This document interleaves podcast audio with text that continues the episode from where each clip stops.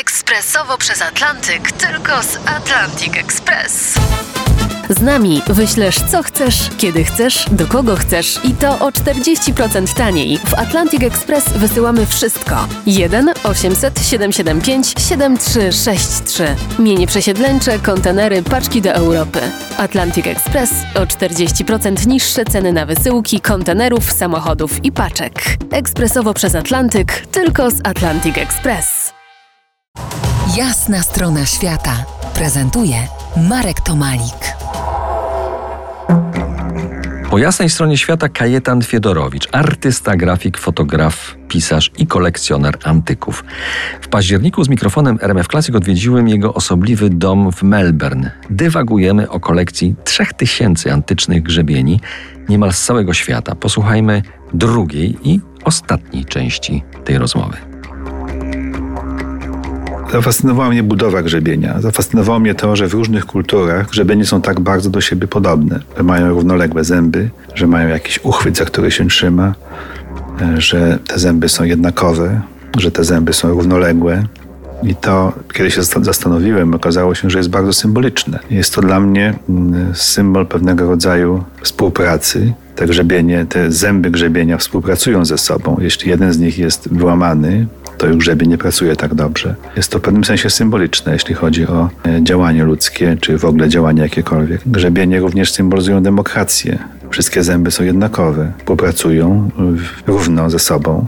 Są jak żołnierze stojący na baczność w szeregu, jest w tym jakiś porządek, jest w tym jakaś dyscyplina. I to wszystko mnie bardzo zafascynowało, że właśnie w różnych kulturach, które nie komunikowały się ze sobą nigdy, nie miały ze sobą nic wspólnego, były oddzielone od siebie o, o tysiące kilometrów, dziesiątki tysięcy kilometrów, grzebienie były bardzo podobne. To wynikało z jakiejś logiki i to, to wszystko spowodowało, że e, zacząłem to studiować i się tym zajmować. Książka jest e, jakby naturalną konkluzją każdej kolekcji. Książka w tej chwili powstaje, ma być wydana w Chinach w języku chińskim i angielskim, która będzie oparta wyłącznie mojej, na, na, mojej kolekcji. Książka pod tytułem Grzebienie Świata miała początkowo zamknąć się w rozmiarze 250 stron, w tej chwili ma już 500 i nie mogę tego zatrzymać.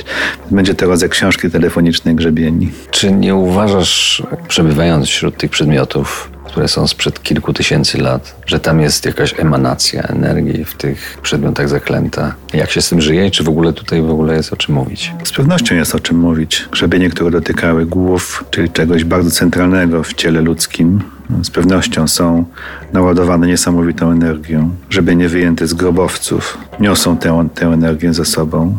Z pewnością coś tam jest. Staram się tego nie analizować, żeby sobie nie zakłócać, powiedzmy, całej przyjemności kolekcjonowania.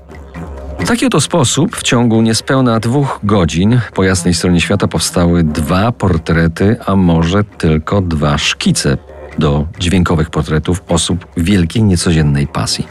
Stanisław Jachymek znalazł swoją Australię na Roztoczu, między innymi pod postaciami kamieni z nieba i śladów dinozaurów w nieodległych skałach.